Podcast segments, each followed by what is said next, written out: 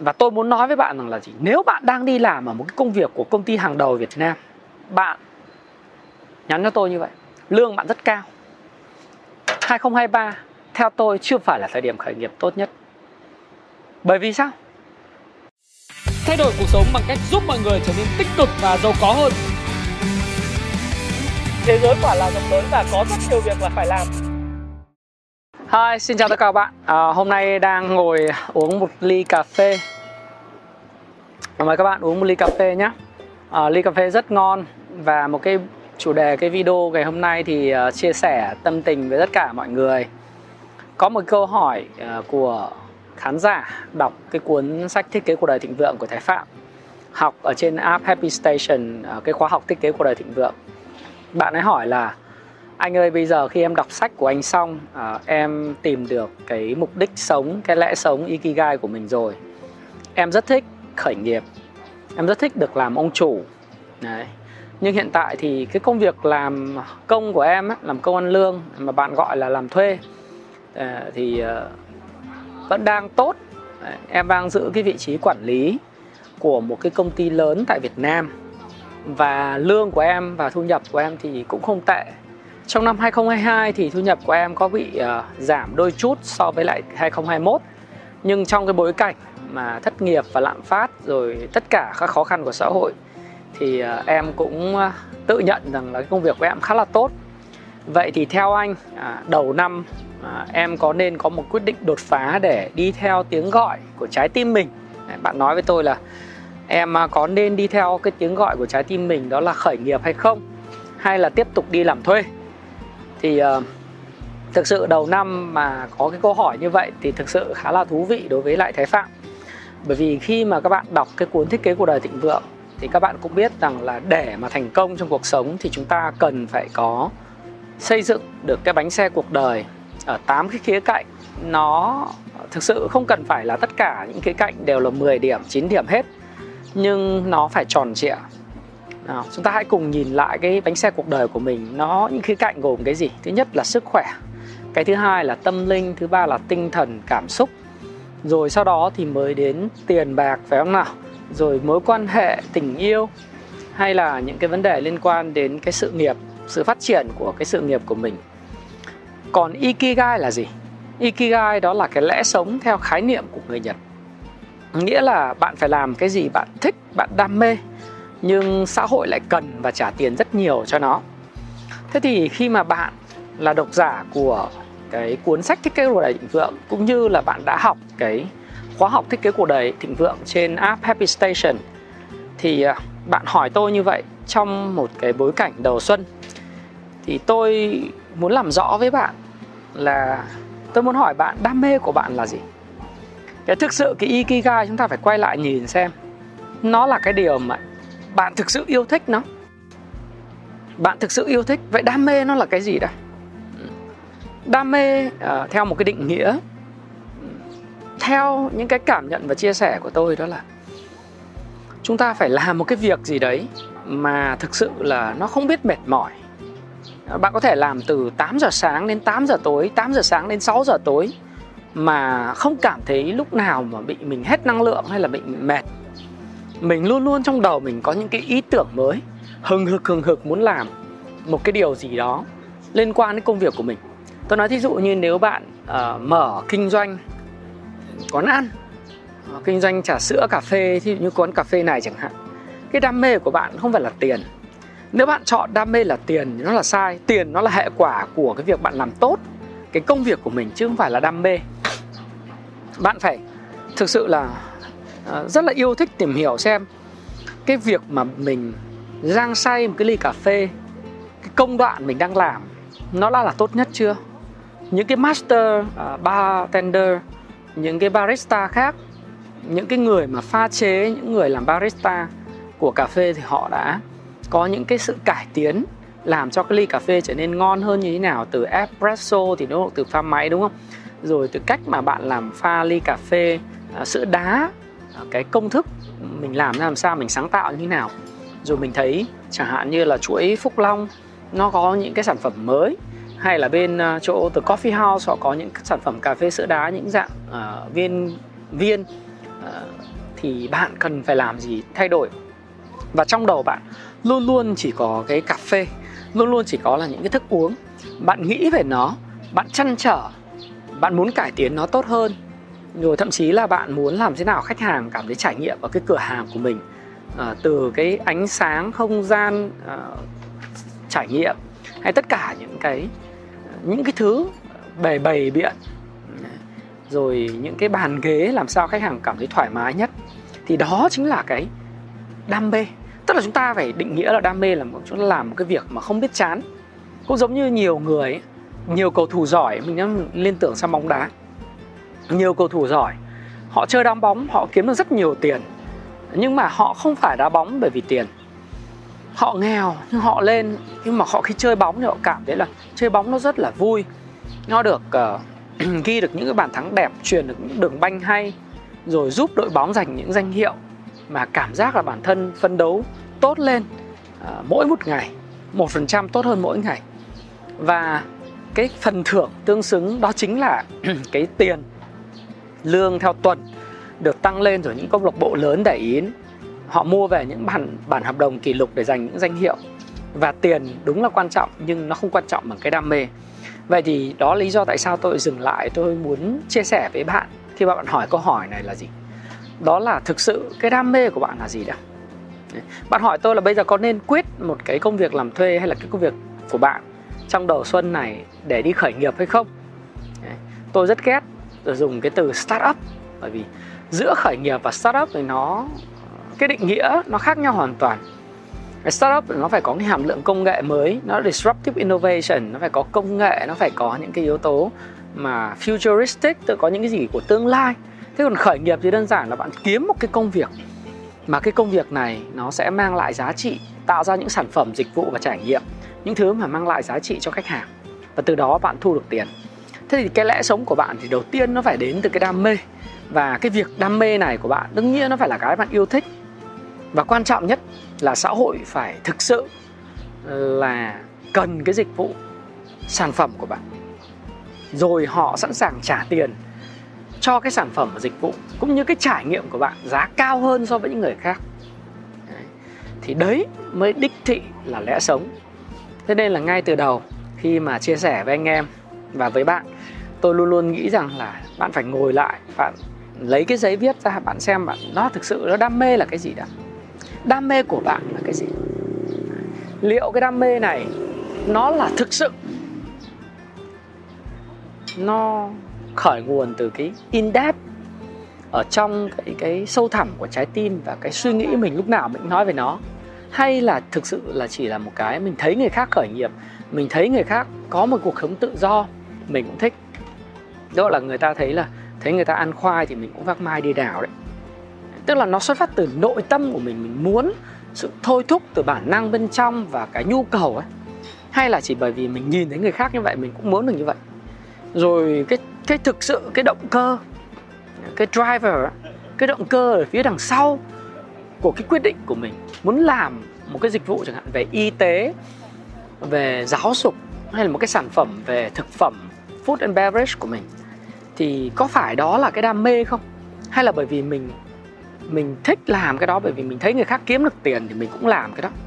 Và mình thấy cái công việc của người khác kiếm được tiền, mở cái chuỗi cà phê, chuỗi thức ăn, chuỗi quán nhậu, chuỗi thời trang, hay là làm games, làm phần mềm, rồi làm về dịch vụ, về y tế, về giáo dục, vân vân, họ kiếm được tiền thì mình cũng muốn làm cái gì đó để kiếm tiền. Đó thì cái đó là cái khác nhau cái công việc kiếm cơm nó khác với cái đam mê. Thì tôi hỏi với bạn là bạn có thực sự thích không nào? Thực sự đam mê cái việc mình không nào? Đấy đấy là cái câu hỏi đầu tiên mà tôi muốn hỏi với bạn và tất cả những người trẻ mà muốn suy nghĩ về cái câu chuyện là ở bây giờ em năm mới em muốn làm mới cả bản bản thân mình. New year uh, new you mà. Năm mới thì một cái cơ thể mới một cái con người mới. Đầu tiên phải hỏi thực sự cái việc mà mình muốn nó có phải là đam mê hay không? Hay đơn giản, nó là một sở thích nhất thời và cả thèm chóng chán. Cái thứ hai tôi muốn chỉ cho bạn rất rõ là bạn phải hỏi là cái việc mình làm ấy, cái nhu cầu thực tế của xã hội nó có lớn không? Nó phải là sản phẩm thiết yếu hay là sản phẩm ăn chơi hoặc là một cái sản phẩm mà có cũng được, không có cũng không sao. Một cái sản phẩm thiết yếu là một sản phẩm người ta không thể sống thiếu mỗi ngày. Tôi nói ví dụ như là à, quán phở quán cơm thậm chí có thể nói bây giờ theo một cái nghiên cứu uh, về thị trường của giới trẻ Việt Nam thì giới trẻ Việt Nam chi tiền cho cà phê và trà sữa còn nhiều hơn chi tiền cho các cái bữa cơm. Giá trị bình quân của một ly cà phê do giới trẻ tiêu thụ tại Việt Nam hiện tại rơi vào khoảng từ 35.000 cho đến 75.000 một ly cà phê. Mà mức chi tiêu này cho một lần serving ấy nó lớn hơn rất nhiều so với lại cái số tiền các bạn bỏ ra để ăn cơm trưa. Đấy, cái này rất là thú vị. Thế thì mình phải xem là cái sản phẩm và cái dịch vụ của mình mình định làm nó có phải là cái thứ thiết yếu mà không thể thiếu trong cuộc sống hay là một cái thứ mà đối với xã hội đối với lại người tiêu dùng đối với khách hàng của bạn việc có mặt cái sản phẩm đó nó có cũng được không có không sao ở trường hợp mà nếu nó không phải là thiết yếu nó có cũng được không có không sao thì bạn phải hiểu rằng là cái việc khởi nghiệp của bạn nó sẽ rất nhiều cái gian nan. Nó nhiều cái gian nan lắm. Bởi vì sao? Bởi vì bạn phải đi thuyết phục và đi tìm cách ờ, khai phá cái thị trường. À, tiếng anh thì nó gọi là educate customer. Ở tiếng việt thì không biết dịch ra cái educate customer là gì nhưng mà nó phải tạo ra nhu cầu cho khách hàng. Phải giới thiệu sản phẩm dịch vụ cho khách hàng phải thuyết phục họ sử dụng. Còn tiếng anh đơn giản là educate customer tức là làm thế nào để thuyết phục cho khách hàng mình? Đây là cái sản phẩm thiết yếu với họ. Bằng cái việc làm như vậy nó tốn kém rất nhiều thì giờ.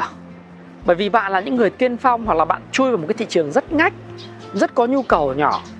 Tôi nói thí dụ như là thị trường xe điện tại Việt Nam. Nếu bạn tham gia vào thị trường xe à, chạy bằng xăng bằng dầu diesel thì người ta chỉ quan tâm đến chuyện là ok mẫu mã của bạn làm sao? Động cơ bao nhiêu mã lực? Cái phí uh, di chuyển trên đường cái tiêu hao năng lượng tiêu hao nhiên liệu là bao nhiêu được xe bạn chạy được bao nhiêu có bền không có thương hiệu có uy tín không giá cả như thế nào bảo hành bảo dưỡng ra làm sao. Đấy, cái thương hiệu của bạn từ đâu thì người ta sẽ cân nhắc trong cái việc ra quyết định mua sản phẩm. Nhưng nếu bạn đi vào một cái phân khúc mới mẻ hoàn toàn như là xe điện electric vehicles hay là xe hydro chẳng hạn thì bạn phải đi làm rất nhiều việc chẳng hạn như là không những bạn phải giáo dục người tiêu dùng educate và thuyết phục người dùng rằng là xe điện thì bảo vệ tốt cho môi trường hơn là xe xăng, xe dầu diesel.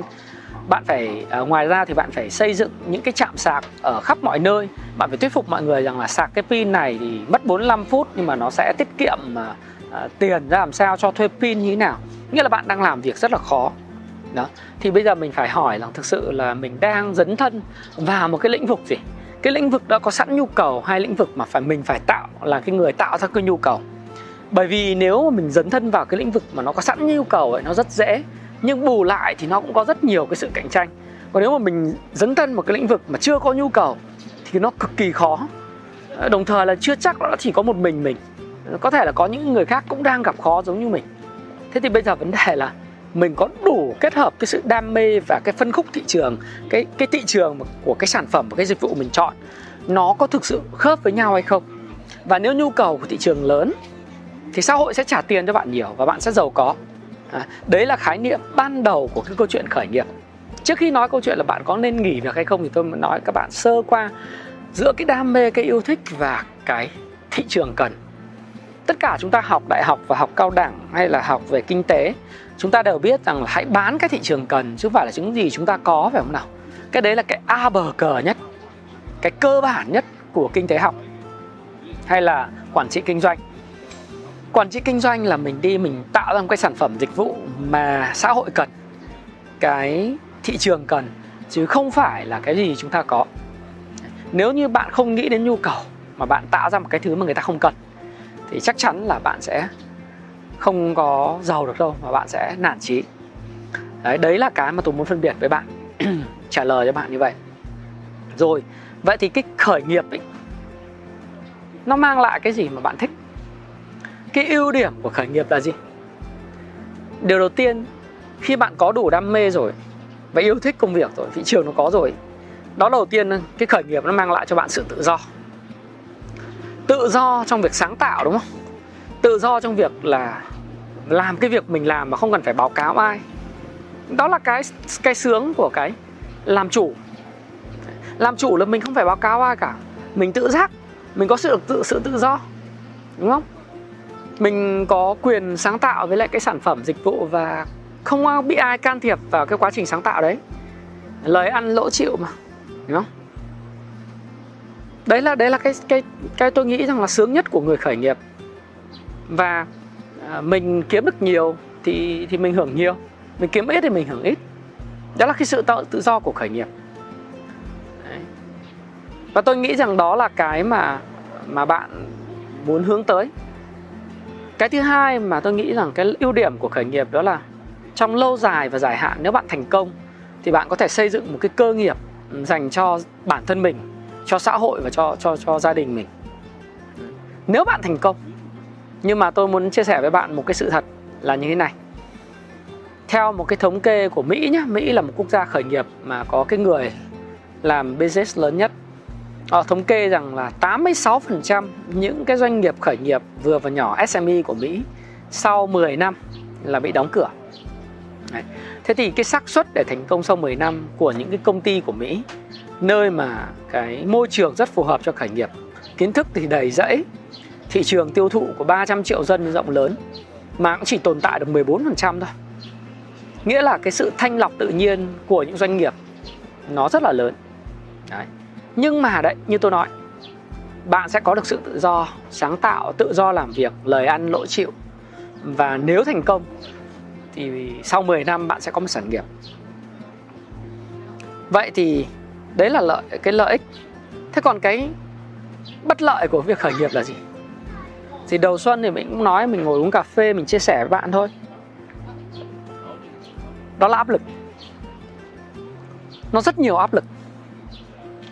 Áp lực của ông chủ uh, nó không đơn giản chỉ là các câu chuyện liên quan đến uh, mở một cái công ty đăng ký kinh doanh ấy, một tuần là xong vài ngày là xong. Bạn điền form và bạn gửi lên sở kế hoạch đầu tư của thành phố hay là sở kế hoạch đầu tư của cái tỉnh bạn chỉ cần ờ, đợi khoảng một tuần là có giấy phép. Bạn ra ngoài bạn làm một con dấu tổng giám đốc. Rất là oai. Và công ty trách nhiệm hữu hạn một mình tao thì rất nhanh, đúng không?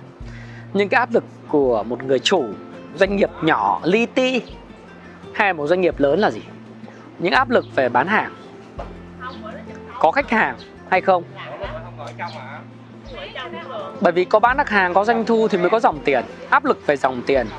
Áp lực đối với nhà cung cấp phải trả nợ nhà cung cấp áp lực trả nợ cái uh, những cái phần mà mình đầu tư cho doanh nghiệp. Áp lực trả lương nhân viên hàng tháng trả tiền thuê mặt bằng hoặc là thuê cái ờ, chỗ làm việc hàng tháng. Áp lực về nhiều phía xã hội. Nếu mình không thành công thì người ta sẽ nghĩ gì về mình, vân vân. Rất nhiều những áp lực khác nhau. Thế vậy thì khi mà bạn hỏi tôi thì nó có rất nhiều áp lực như vậy. Đặc biệt tôi nghĩ là áp lực về dòng tiền, về khách hàng, về cạnh tranh, nó sẽ dẫn đến những cái sự stress. Và nếu mà bạn không biết, không có kinh nghiệm và không có sự thuận buồm xuôi gió khi khởi nghiệp, thì rất dễ dẫn tới một cái vòng xoáy stress. Đi vay nợ khắp nơi để lo cho công ty rồi bạn sẽ bị uh, người thân bạn bè vợ con thậm chí là uh, người yêu của mình uh, gây áp lực bởi vì không có tiền. Rồi nếu mà bạn phá sản không phải là ai mở doanh nghiệp ra cũng thành công. Những người thành công mà ngay từ đầu là những người có sự chuẩn bị rất là kỹ càng thì có rất là nhiều người phải đến lần thứ hai thứ ba khởi nghiệp thậm chí lần thứ năm thứ sáu thì họ mới thành công bởi vì họ học được những bài học từ quá khứ nhưng nếu như mỗi một lần như vậy bạn bạn thất bại, bạn thối chí, bạn mất đi nhẹ khí, thì nó sẽ tạo ra cái vòng xoáy đi xuống. Vòng xoáy đi xuống rất đáng sợ là gì? Bạn làm, bạn thất bại, bạn mất niềm tin. Để cái niềm tin đó nó không khiến bạn hành động nữa rồi nó tạo ra cái vòng xoáy như vậy. Cuối cùng là bạn đang từ làm thuê, bạn bỏ đi làm chủ làm chủ thất bại rồi lại đi làm thuê làm thuê rồi lại tích lũy vốn lại làm chủ làm chủ lại thất bại. Hai lần ba lần như vậy nó dẫn tới là bạn trở thành một cái cái con rẹp đó. À, cái con rẹp mà nó ở trong cái cái à, hộp diêm đúng không? Mình cứ thiết lập cho nó những cái hạn mức thì lập tức là gì? Con rẹp đó nó sẽ không nhảy qua cái hạn mức đấy nữa. Và cái khoảng cách cao nhất mà con rệp có thể nhảy đó chính là cái độ cao của cái phao diêm nếu như bạn đưa con rẹp vào. Thì đó là vòng xoáy đi xuống và đó là cái nguy cơ tiềm na tiềm tàng của việc khởi nghiệp thất bại. Đấy. Và nếu bạn không chuẩn bị tâm lý thì cái khởi nghiệp đó nó sẽ mang lại cho bạn rất nhiều những disaster. Đấy, những cái mà tôi gọi là tiếng anh gọi disaster tức là những cái mà uh, khủng khiếp xảy tới mà đặc biệt là cái vòng xoáy niềm tin đi xuống. Đấy, vậy đầu xuân thì khi mà phân tích cho bạn về cái đam mê về cái yêu thích về cái nhu cầu xã hội cũng như cái pro and cons, những cái điểm được và điểm mà bất lợi của việc khởi nghiệp. Cho nên tôi quay lại hỏi bạn là thực sự bạn có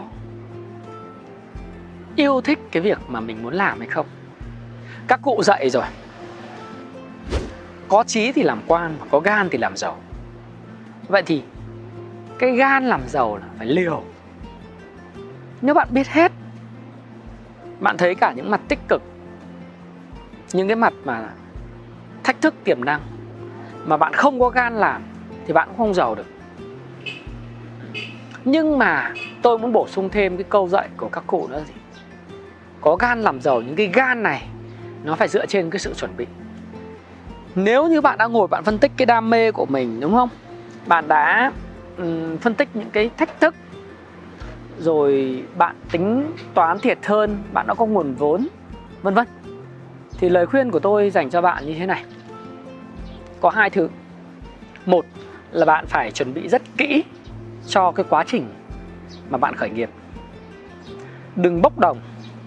Đừng vì thấy đọc một cuốn sách xong, học xong một khóa học mà bạn ngay lập tức nghỉ cái việc ở công ty để đi làm. Bởi vì hành động đó là hành động bốc đồng. Đầu tiên bạn phải làm ngồi đánh giá cái tôi gọi là SWOT analysis bao gồm cái thế mạnh của bạn, cái điểm yếu của bạn, dựa trên những cơ hội và những thách thức mà thị trường mang lại. Xem thực sự mình có đam mê, mình có yêu thích và mình có năng khiếu trong cái lĩnh vực mà mình muốn khởi nghiệp hay không. Điều thứ hai là bạn cần phải tìm cách tìm hiểu sâu nhất có thể được về cái lĩnh vực mà mình khởi nghiệp trước khi mình khởi nghiệp. Mình phải tìm hiểu đường đi, nước bước của những doanh nghiệp thành công, những doanh nghiệp mà cùng tương đồng về xuất phát điểm, tương đồng về những cái khó khăn ban đầu, về cái quy mô của doanh nghiệp vài người. Sau đó thì mình nghiên cứu là cái cách thức tại sao họ thất bại, những cách thức tại sao họ thành công để mình rút tỉa ra cái kinh nghiệm cho mình. Mình nghiên cứu cái quy trình tạo ra sản phẩm và dịch vụ của họ. Sau đó thì mình sẽ đi học đầy đủ các cái quy trình sản phẩm dịch vụ đó. Rồi sau đó mình đúc rút cho mình một cái quy trình của riêng mình đấy là cái bước thứ hai. Và bước thứ ba, theo tôi là gì? Mình phải thử nghiệm cái doanh nghiệp của mình ở một cái phạm vi quy mô nhỏ trong nội bộ bạn bè, nội bộ của một cái cộng đồng nhỏ, xem nó thực sự có được đón nhận để tinh chỉnh sản phẩm và dịch vụ hay không trước khi mình làm lớn. Cái đấy là cái ba cái yếu tố quan trọng. Và yếu tố cuối cùng mà tôi khuyên bạn, đó chính là cái yếu tố tham minh. Nghĩa là gì? Thời điểm. Timing is everything thời điểm giống như đầu tư chứng khoán hay đầu tư bất động sản vậy định thời điểm là tất cả định thời điểm, nó chính là thời thế, thời vận định thời điểm đúng thì thành công nó lên tới lên 80 90%. Bạn làm đúng việc, right things, wrong time vào thời điểm sai, bạn cũng thua lỗ. Bạn phải làm right thing, đúng cái right time với lại right preparation tức là sự chuẩn bị đúng đắn và right people với con người đúng đắn. Tức là có bốn cái chữ right. Right things, làm đúng việc. Right time, làm đúng thời điểm. Right people, đúng không?